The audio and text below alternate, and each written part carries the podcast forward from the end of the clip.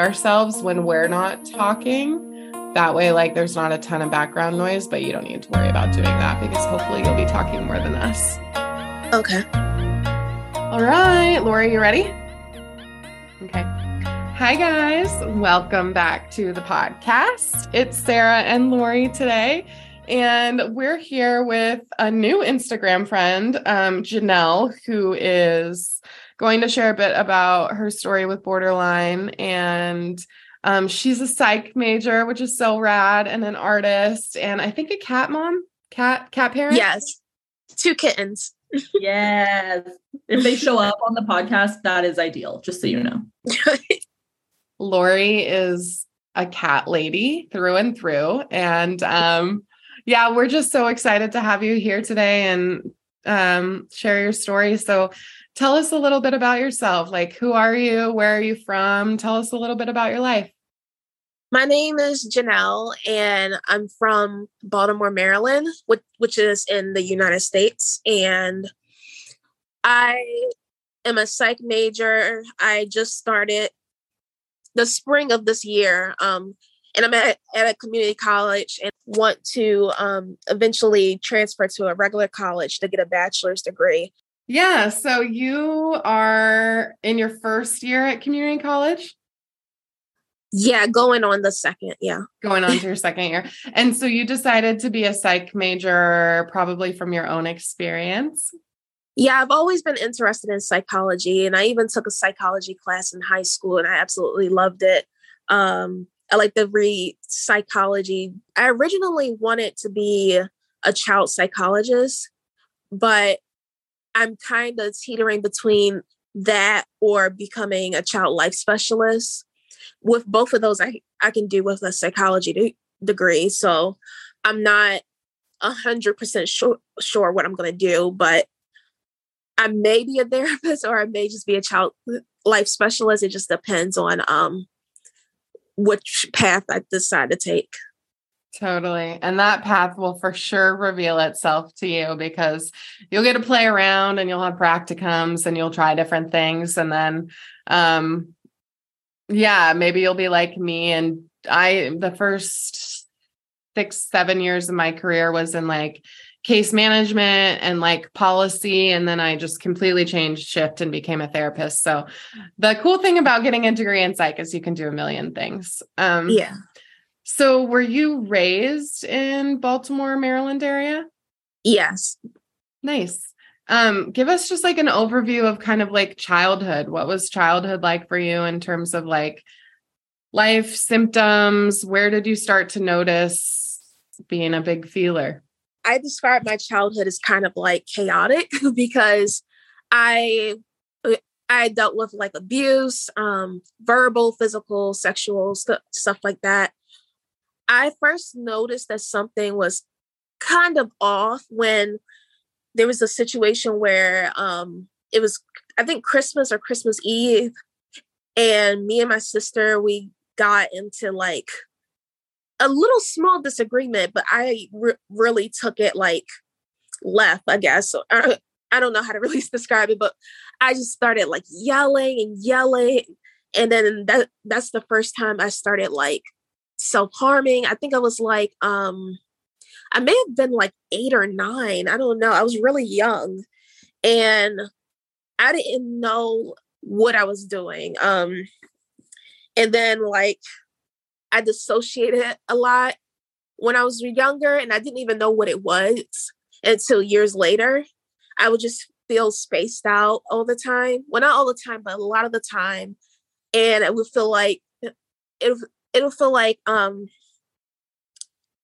like I was in a movie, like life wasn't real. I used to do this thing when I was little, like look at my hands and um just the um it was real life like it was real you know?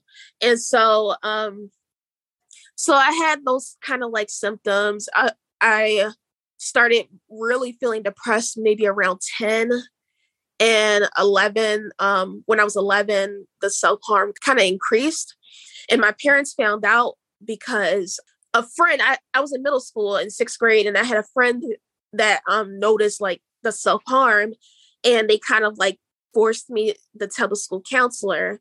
So the school counselor called my my parents. They they um were very very upset about it, but not upset like uh, like concerned. Were more like angry kind of.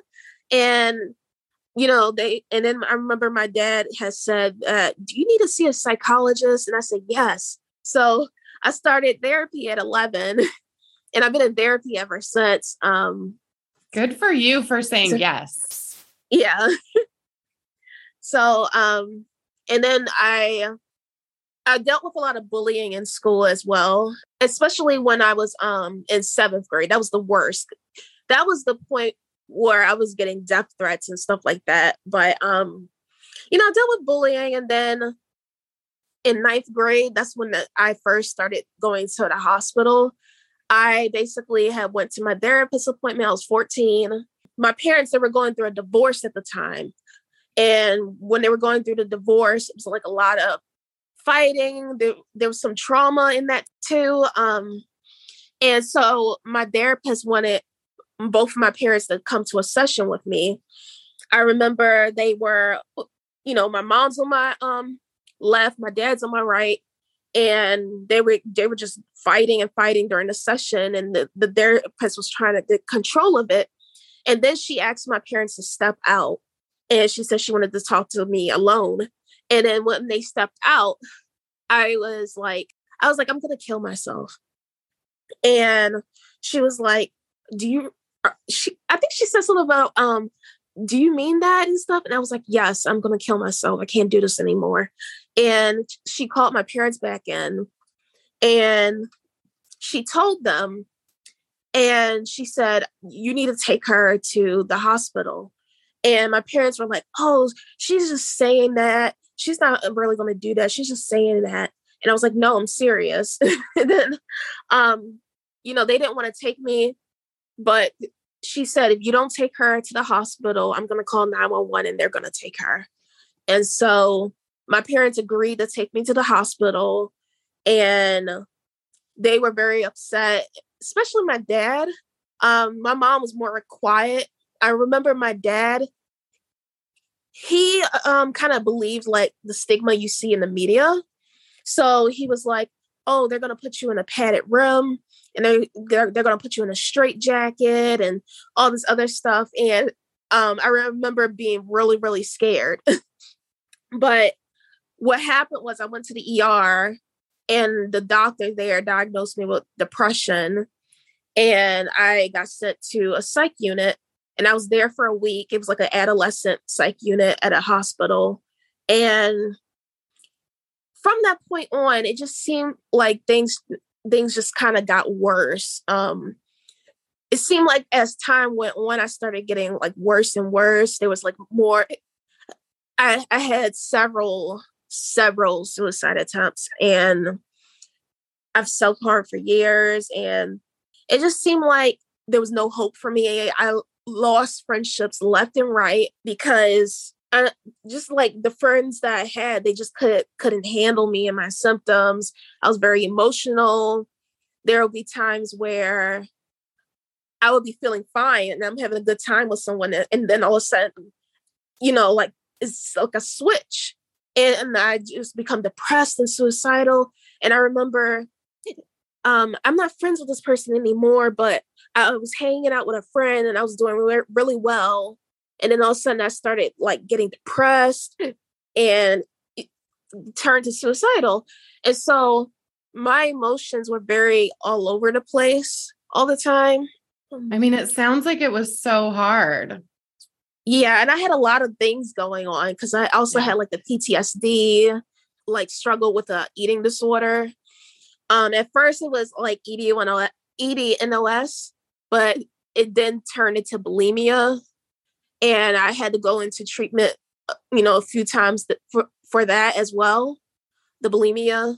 The one thing I'm hearing um, in your story that you know we hear often, but every time I hear it, it's like the first time, right? Because it's a new person and we're getting to know you, but like you wanted to die a fucking lot, right? And I just yeah. wonder, like, what would little you think? Like if little you had been at the hospital and someone would have said, like, someday you're going to be 25 and in your second year of college and you're going to be on this podcast and you're going to talk to these ladies and you're going to say, like, yeah, I wanted to die a lot. You might still want to die here and there or often. And you're going to show up and you're going to like talk about, like, fuck, man, I'm still here. Like, that's a lot of grit to get here.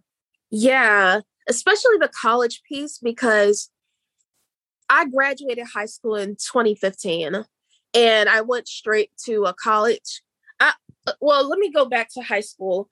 Um, I was in the hospital so much in high school that I almost actually failed high school. And I was in the 12th grade. And I remember the school counselor was like, you got to bring up your grades, you know, a bit, or you're not going to be able to graduate. And either in high school, either I was in a hospital or uh, I um, skipped school a lot too. I would wake up in the morning and my alarm would go off, and then I was like, and I and I was just saying to myself, I cannot get out of bed. I can't do this. So I would just sleep all day, and then my mom would come home and she's like, "Did you even go to school?" And I was like, "No." And you know, she would get kind of frustrated, but it, that happened a lot, me sleeping, and so I almost failed high school but I was able to bring up my grades a, a, little bit, so I was able to graduate. Um, I graduated with a GPA of 1.86, which is pretty low, and so I I got accepted to college because they had a summer program. If you um, pass the program, basically you get admitted admission to the college. I did the program. I got all A's and then like I got a B, but that was in the algebra class, so I'm not good at math anyway. And so um, I was going and um, I started getting depressed again. And I remember um, I actually got kicked out of the school because um, they said something about me being a danger to myself and, and possibly others. I don't know why they said others, but basically it was because my suicidal thoughts and me talking to the school counselor and stuff like that and then that didn't work out. I never completed a semester back then because I would start the school year. I feel like I feel like I'm able to handle it and I'm able to do the semester and then I would get depressed and have all these symptoms and stuff and then I would drop drop out. So can I just say like how inappropriate that they just kicked you out of school? Like they should have offered you more support. They should have tried to say like do you think maybe like we could pause on this semester and we can like refer you to some resources that could like really help stabilize you and then you can come back? Right, Lori? Like, what the hell? And I actually experienced that a lot. Yeah, the school did that. And also, I remember there was a point where I was going to this clinic and I had a therapist, I had a psychiatrist there, and I, they were threatening to like stop working with me because they said, "Oh, you need, need more intensive therapy than we can offer." And then I had like a suicide attempt, and they. Uh, I remember I was in the hospital, and the social worker came in and said that um, you you need to find another clinic to go to because they um, they stopped services with you. With that situation, they didn't refer me to anybody else. They they just dropped the services, and that happened to me a few times. And so that's why it kind of reminds me when I was at, at that first college, they, you know, kind of cut the cord and was like, okay, and they didn't give me any resources or they didn't refer me to anybody else or anything. So I had to kind of like, you know, I kind of was lost and I didn't have anywhere else to turn. So I had to go and find new people and stuff like that. So yeah, I as a therapist, that's just highly unethical and inappropriate. Like, I know when clients aren't a good fit for me because their acuity is too high, their needs are too high than what I can offer. And, like, you know, once a week telehealth outpatient therapy. And I always approach it from the perspective of listen, I want to help you. I want to work with you. I think you're so rad. I think we can do some super great work together.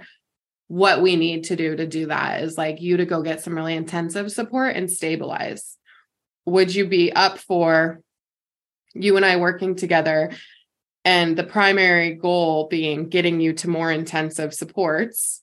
Right. I'll see you up until you go start that new program. And then all you have to do is call me right back when you're done. Right. And then, like, mm-hmm. we do the research, we do the referrals together. I call with them if that's helpful. But, like, I help facilitate that so that it's a smooth transition. You don't just cut someone loose. That's so inappropriate. Right.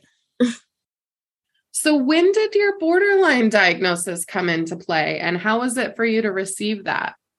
So, it, I was diagnosed when I was 18. I was in a hospital, and the doctor there talked to the doctor that the psychiatrist I had at the time. He talked to my um, psychiatrist, and they they came to the conclusion that I had BPD, and they printed out some information for me so I could learn about it. And I remember when I was reading the symptoms and stuff about it, it just like it kind of changed my wor- world a bit because I was like, oh, this is what's going on. Like it was like the moment of clarity. And I was like, oh, so this is what's going on. This is what it is. It's kind of hard to explain. I don't know. It just made me feel like I wasn't alone.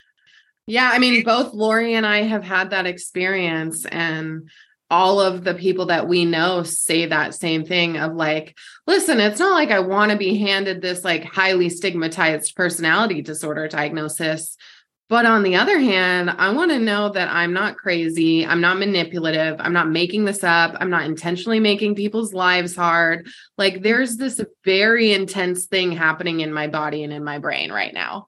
Yeah, it helps find community, gives an explanation, and then it also helps with treatment, right? Because, like, I mean, I assume for all three of us, I know for me, like, I didn't know that emotion regulation was at the core of all of my issues because I was just like angry or anxious or whatever. Mm-hmm. And so no treatment was working because we weren't actually addressing the thing that needed to be addressed, right? Mm-hmm. Um, so Janelle, I'm just curious, like, uh, so you were diagnosed at 18, you're 25 now, so that's seven-ish years. Um, and what did like what kind of treatment have you done? Have you done any? Like, are you, you know, medication, therapy, counseling, like any of that kind of stuff?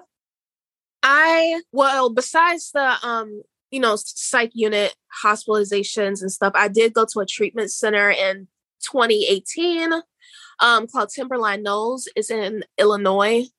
And I felt like, I don't know, it didn't really help as much as I thought it would be. I was there for three months. I also, in 2016, I did ECT treatments, and mm-hmm. that wasn't really helpful.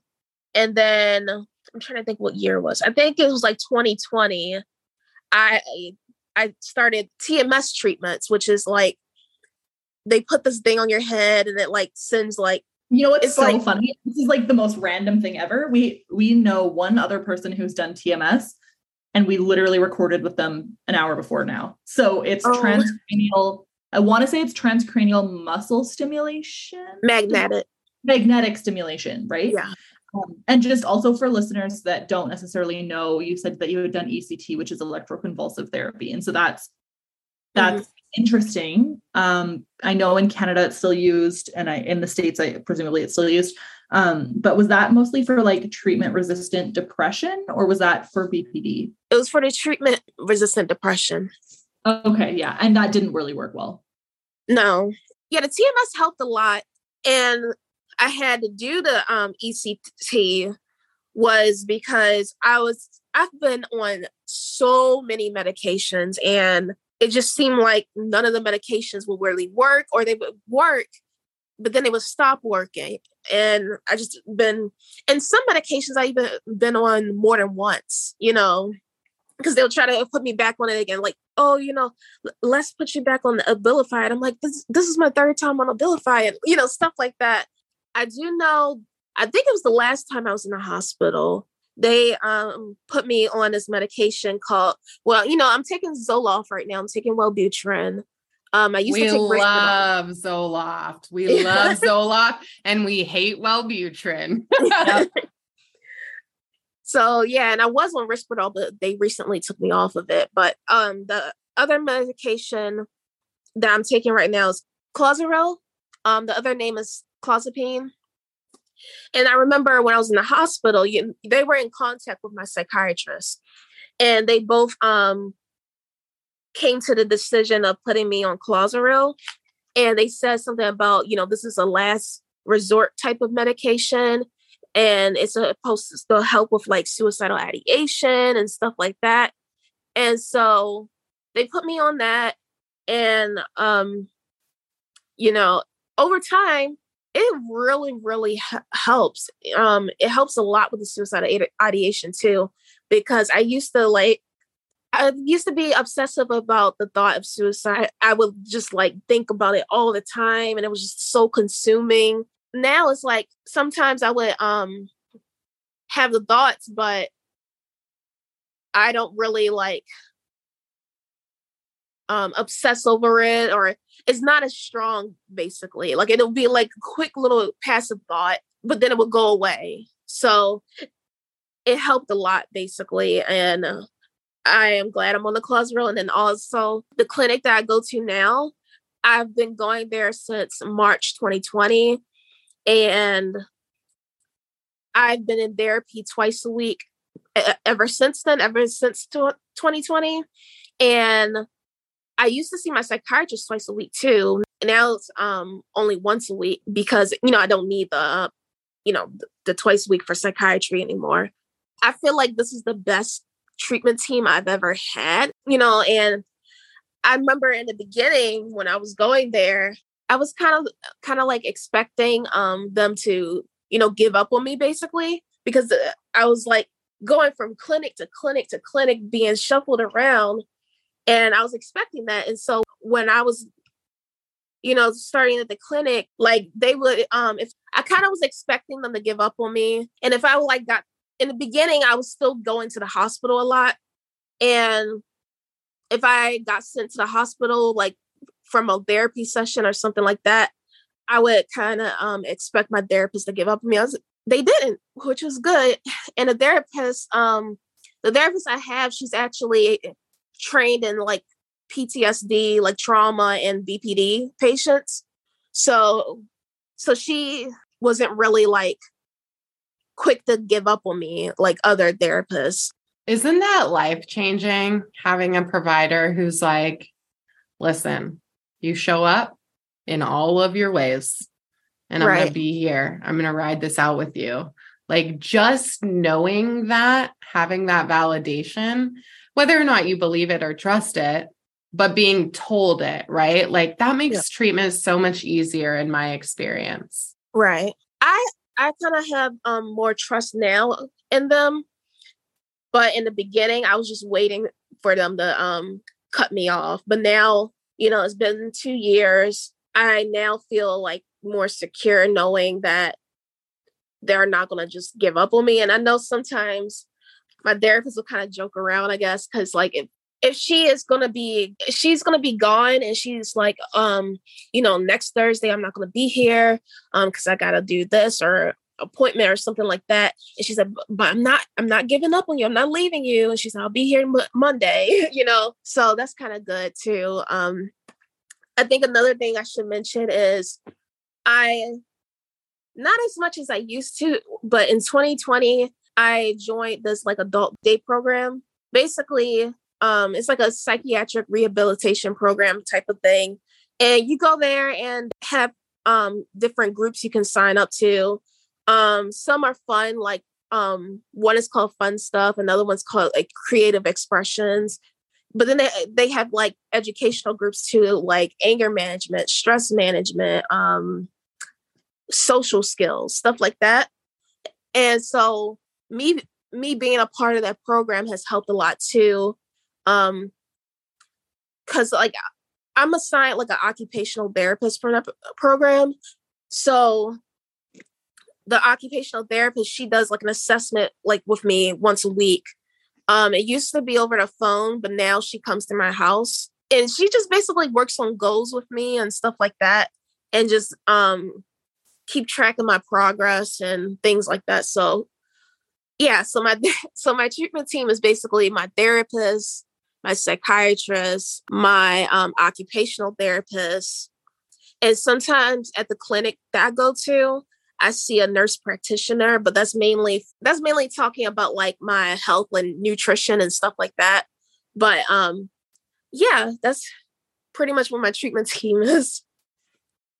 Sounds that's like you built a really good team. Sorry lori go ahead no, no, yeah, that sounds, yeah, you're totally right. It sounds like a great team. And I find it really interesting. Um, the occupational therapist piece. You're the second person that I've talked to in the last like month who's really talked about the benefit of having an occupational therapist as part of their care team. So mm-hmm. that's not something that I had really considered before. And I'm not sure why, to be honest with you, but um, like that help with goal setting and like kind of reintegrating into activities, that's really awesome to have. Yeah. And like I wonder what it would have been like for you if you had had this same team when you tried college the first time, right? Like you said, like yeah. you would start the semester and then you wouldn't be able to finish. It's like this is what happens when we have wrap around supports where the providers mm-hmm. are all talking to each other and like you're at the center leading the pack. Like that's so cool. Yeah, that's another thing that I like. My therapist and psychiatrist they're always in co- contact with each other. Now, other places I've been before, they were kind of like separate.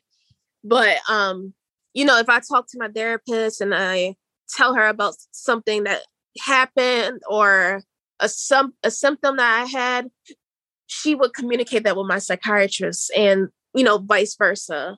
Um, yeah, I love that. We were in Super Feelers recently. Um, which is our peer support group, which you have to come to. We will send you the oh, link. Yeah. You will love it. Um, and there's is is Maryland in the Midwest? Oh, it was on the East Coast. East Coast. Okay. Yeah, yeah, yeah. I knew that. Well, I failed the states and capitals test in the fifth grade, actually, so I didn't know that. But um uh we were in super feelers recently and we were talking um about like particularly how people of color have a much lower likelihood of getting accurate diagnosis right? And one of our mm-hmm. um one of our super feelers was saying like you know like black women or black people who are assigned female at birth are so underrepresented. And it, to me it's like we're talking about one of the most oppressed and subjected to so much trauma systemically, mm-hmm. individually, within communities. And we know that trauma is at the center of this diagnosis, this disorder, yeah. how it develops. So I'm just wondering if you're comfortable maybe kind of talking about how you see um, the intersection there for you. And if you're not comfortable, we can totally edit it out. Um, I think there's like this um this this expectation for women of color to be like this strong independent you know um like a strong independent black woman and stuff like that. And if you show any emotions you're um looked down upon as like weak or i kind of felt that pressure but um and then there was like some stigma anyway um I do know that um growing up, most of the friends that I would make, they would um be like Caucasian usually because they seem like the ones that that understood me the most. Um, because like when I would make friends with other like like black black girls and stuff like that, they would they would say, um, you know, oh you you act white or that's a white thing and stuff like that. So um I wonder is that because of that emotional presentation that was hard for you to to close off, to shut down, to shove down? Yes. That's really an interesting perspective that I haven't heard before, right? I mean, of course being a white woman like um mm-hmm. but that is such an interesting perspective of like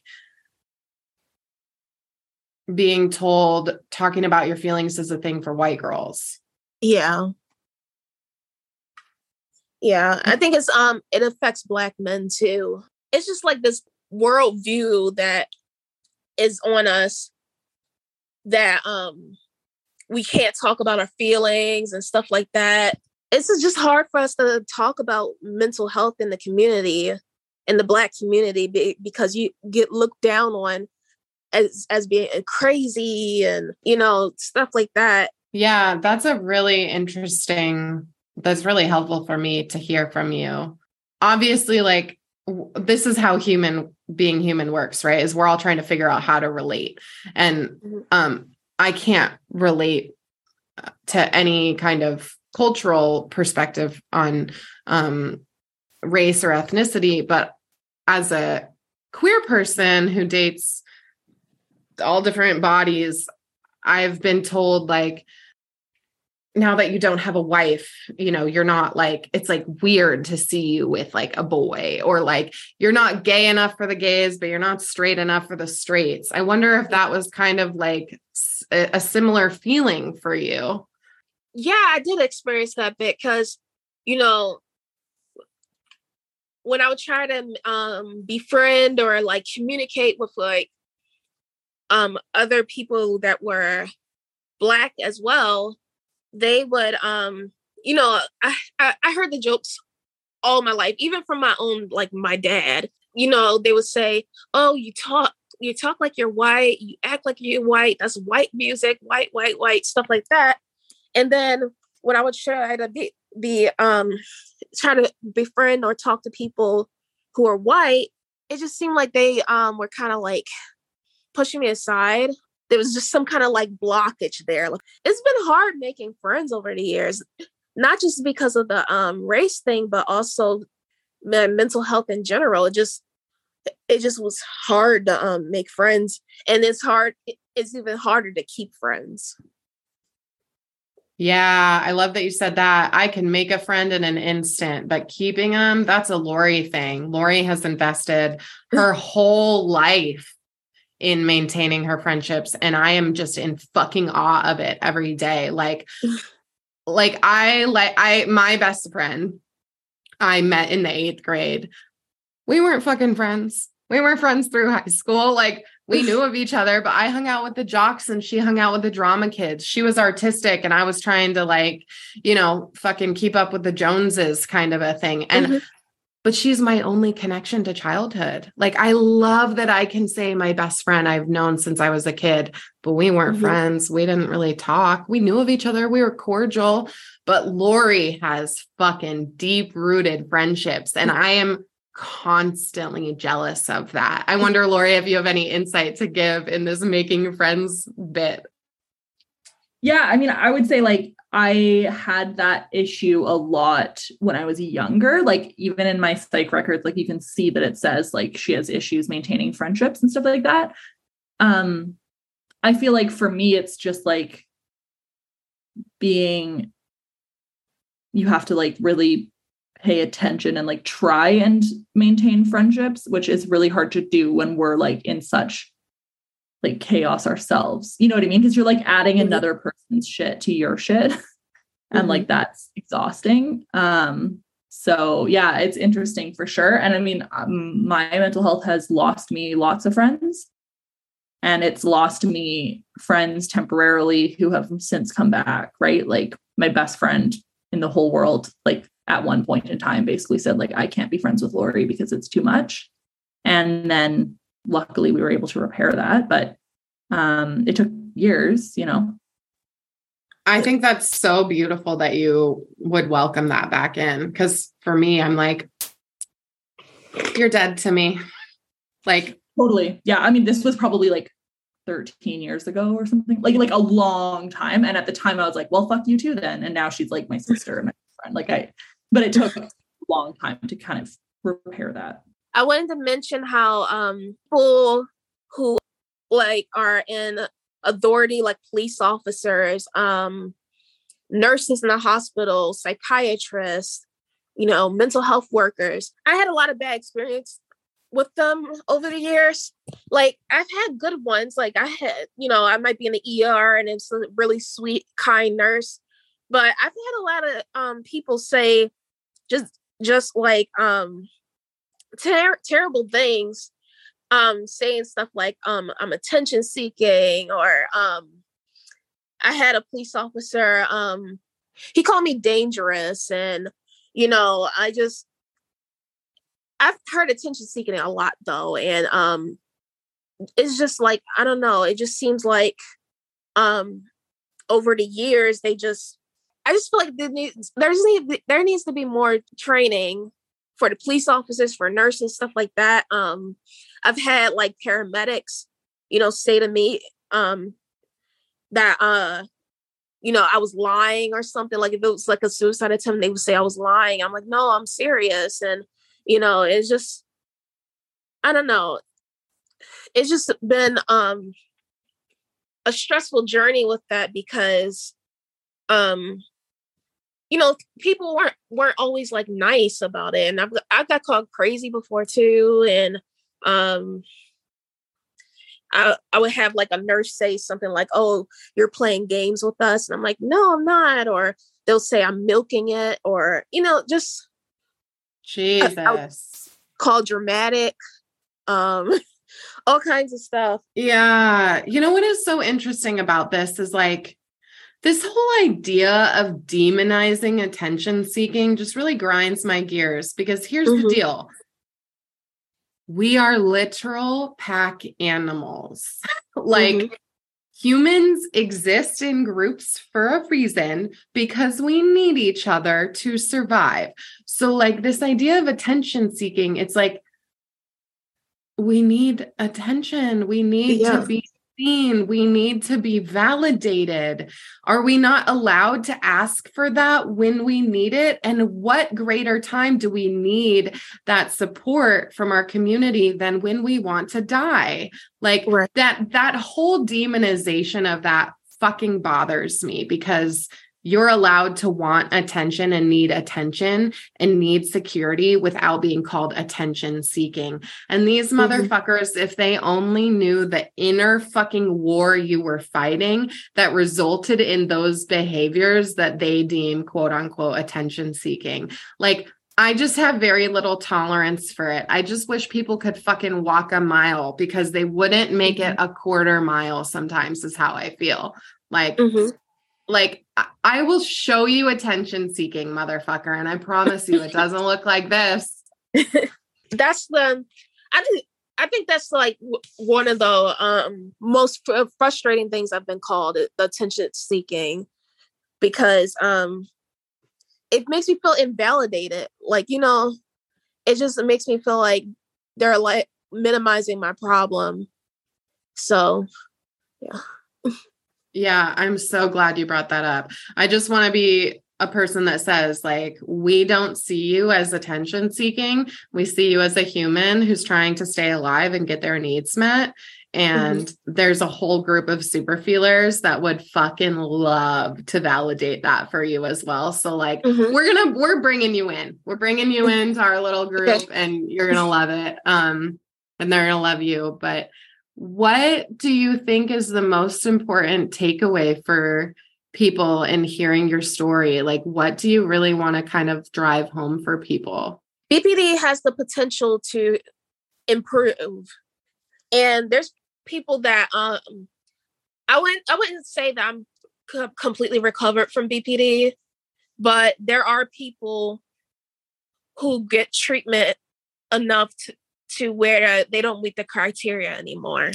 And when I when I look back at all this experience of experiences I've had, especially like like my symptoms, like I I um I feel like I've improved a lot because I used to be really really chaotic and out of control and doing all kinds of like just n- not healthy things I mean, I still experience like symptoms and stuff, but I feel like it's such a huge difference. And my therapist and psychiatrists were saying, you know, I'm making progress. And I didn't see it at first, but now I'm starting to see it because I'm not in and out of the hospital. I was almost always in the hospital.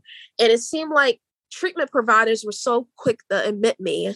Like, even if I just said I had suicidal thoughts, but you know, I didn't have any plans or anything, they would admit me. Or like a couple times like my um parents or my mom would admit me they were like oh pack your bag and you know?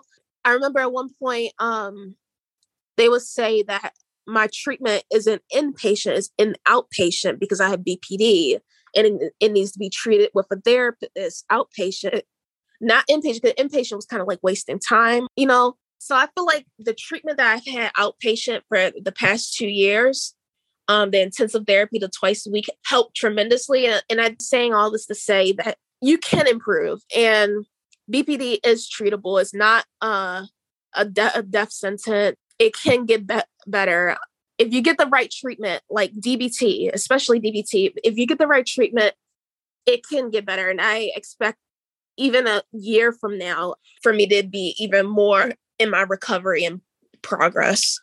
Absolutely. I think that's a wonderful takeaway. And, um, you know, that's like for us, what this podcast is all about is like showing people who don't believe that remission or recovery or re- reduction of symptoms or whatever you want to call it who don't believe that treatment for borderline personality disorder is possible. And we are, you know, Lori has collected hundreds of pieces of data. We have collected so much qualitative stories and data supporting that it doesn't have to look like this forever, y'all. Like, I'm at the point now where it's almost more distressing to me to have moments of chaos because I'm not used to it anymore.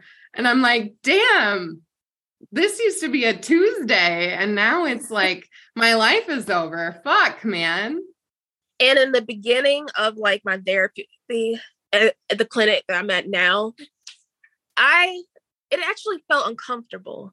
Like um me not being in and out of that hospital, me not being like, you know, chronically suicidal and self-harming and just doing all these outlandish things and me especially me me not um, being in the hospital all the time it felt uncomfortable you know it felt unusual because um that's what i was used to. My life was oh you know every month or so or every other week i'm in the hospital. But then the um, stability and progress that became comfortable. So now um if I were to like go back to that and I was going in and out of the hospital and you know going through all these all these chaotic situation, that would be uncomfortable now, you know. So I became comfortable now with stability, you know, treatment, things like that. It's a really beautiful place to be. Well, my friend, any last thoughts, Lori? Any last thoughts, questions? No, it's just so nice to get to know you. And I really appreciate your story. And it's just so interesting that we literally just recorded about T- TMS. Yeah. TMS literally an hour ago. And then here's a second person saying that like this is so beneficial for them. So that's just like really cool and kind of like a little bit of a hint of maybe we should all try it. For real. Well, Janelle, thank you so much. We can't wait to have folks listen to your story and just a tiny bit about your journey and just know that like um it it's a big scary world out there and I know most of us feel alone in it often, but you have us and we love being in community with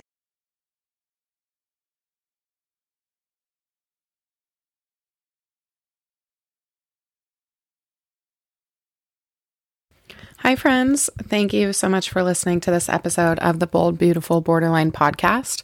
Lori and I are so grateful that you're here with us on this journey, and we can't wait to dive into more topics in the future with you, all about borderline, and even have some more fun and exciting guests to join us on the podcast.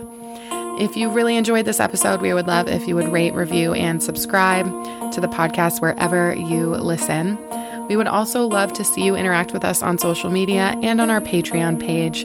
The links to that are included in the show notes, so check us out there. We would be incredibly honored to get to know you all as you get to know us and our recovery stories. We love you, and we'll see you next time.